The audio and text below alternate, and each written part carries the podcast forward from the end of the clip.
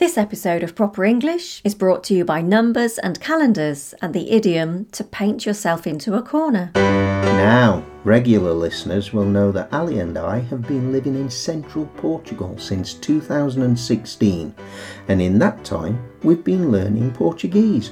And what's the most difficult thing about Portuguese, Ali? Oh, conjugating verbs, Dave, definitely. Okay, stop, cut, whatever. What?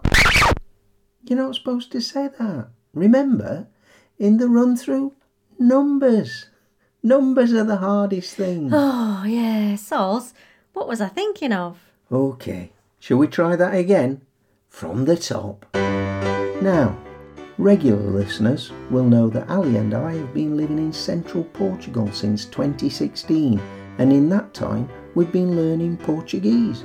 And what's the most difficult thing about Portuguese, Ali? Oh, numbers, Dave. Numbers are the hardest thing for me, definitely. Phew. and this got us thinking. Talking about numbers, describing numbers in English can be quite a test for our students and our listeners too. Also, dealing with dates, weeks, months, and years can be quite tricky, so we're going to have a look at them in a bit as well. So, let's get started. We know that previous to learning English, you've spent your whole life using numbers in the way your own language dictates. We're talking about cardinal numbers here, of course, numbers for counting to indicate quantity. And it doesn't take that long to learn numbers in another language, does it, Dave?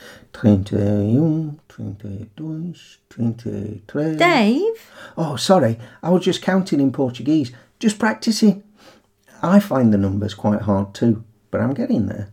Thing is, you can learn the cardinal numbers easily enough, but what about the ordinals? The what now? The ordinal numbers, Ali. Ah, right. Ordinals.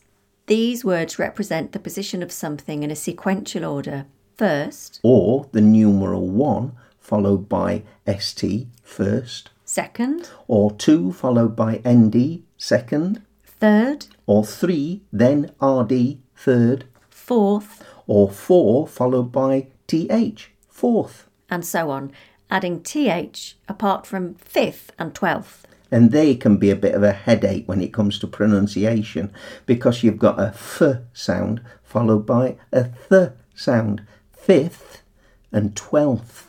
fifth, twelfth. Oh, bit of practice, and I reckon you'll get the hang of them, Ali. Hmm, cheeky.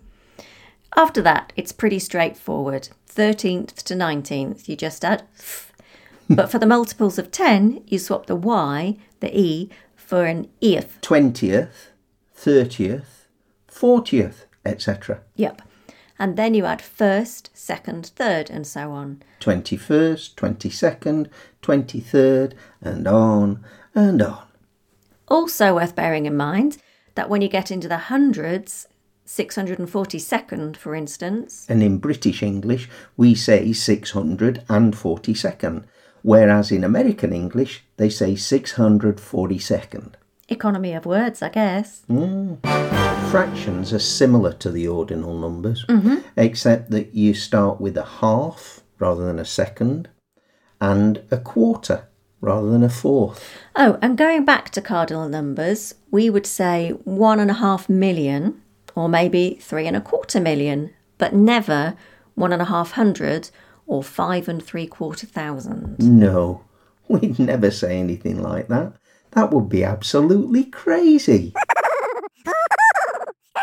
And now we move on to what we like to call calendar English. I like it. I think it'll catch on. So, what do we mean by calendar English, Ali? Well, I'm glad you asked, Dave.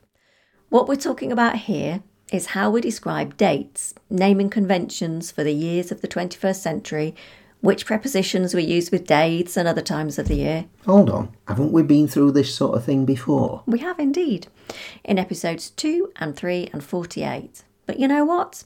Some of the stuff we're considering here we've not talked about before, some of it we have, and it is worth repeating. You're absolutely right. Dates was the first thing you mentioned. It was. Okay, I was born on the 27th of March 1962. So, let's deconstruct that a little. Wow, well, to start with, you're pretty old. nice. Thanks for that. I was referring to deconstructing the sentence rather than taking me apart.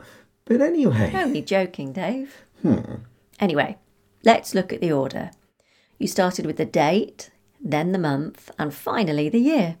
And if we knew the day of the week, I was born on a Tuesday, I Oh. think. okay, we'd put that first, ahead of the date. Tuesday, the 27th of March. And in British English, we nearly always insert the and of, even if it's not written. And did you notice that we're using ordinal numbers here for the date? Of course, because we're talking about sequential dates in the month. Again, it's worth bearing in mind that although this is the usual order, sometimes, usually in the States, people will start with the month, then the date, then the year. March 27th, 1962. Notice I didn't say the or of. Because you were pretending to be American?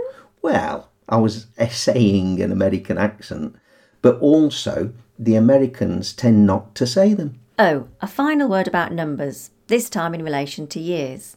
This century's years, actually. Yeah, so if you're talking about the first decade, we say 2000, 2001, 2002, all the way up to 2009. From then on, you can choose either 2000 and or 20. 2010 or 2010, for instance.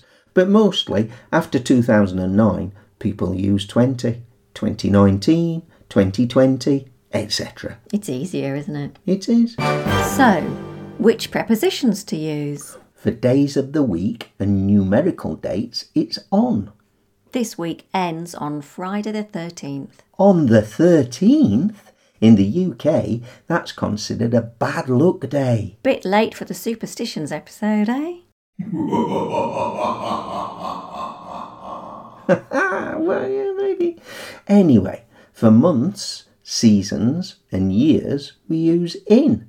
Ali was born in February. In spring, we're going to have loads of flowers in the garden because Dave planted many bulbs. I did. Going on for a couple of hundred, I think. Crocuses, daffodils, narcissi, irises, freesias, tulips, hyacinths. We're looking forward to being able to travel around Europe again in 2021. We'd also use in for the week for an unspecified time between Monday and Friday. When did the electrician say he was coming? He wasn't specific, just sometime in the week. But if we're talking about the weekend, we would use at. Ah, I've just remembered. The electrician said he'd be here at the weekend. Inconvenient. Now it's time for Idiom of the Week.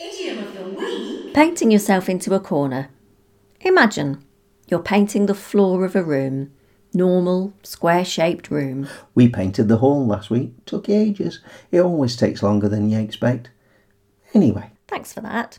So, you start painting at the door, shuffling backwards on your hands and knees, painting as you go. first one corner, then another, then the penultimate one, and before you know it, you're in the only unpainted corner with nowhere to go, no means of escape. You've painted yourself into a corner. You've got yourself into a position from which you can't extricate yourself. So, quite a clear visual idea. How about an example or two, Dave?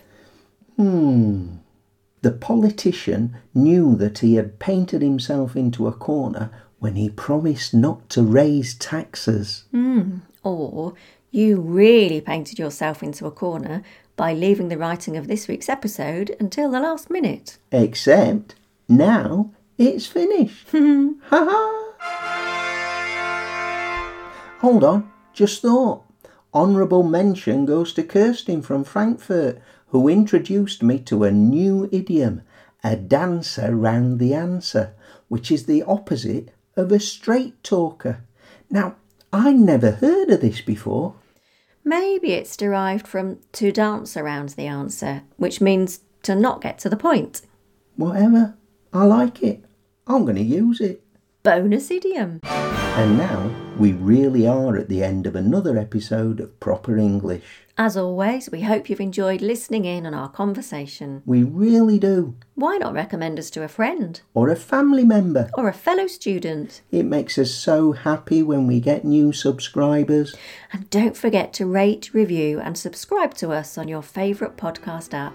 We also love getting feedback, so why not get in touch? Ask us questions. Tell us what you want in future episodes. But how, Dave? How? Well, our email address is properenglish All one word. at sapo.pt or you can ask us questions on Instagram or Twitter or Facebook if you have them. So, until next time, it's goodbye from me. And it's goodbye from me too, and thank you for listening to Proper English. So, if you've painted yourself into a corner, how do you get out of it? Simple. Wait for the paint to dry. Mm.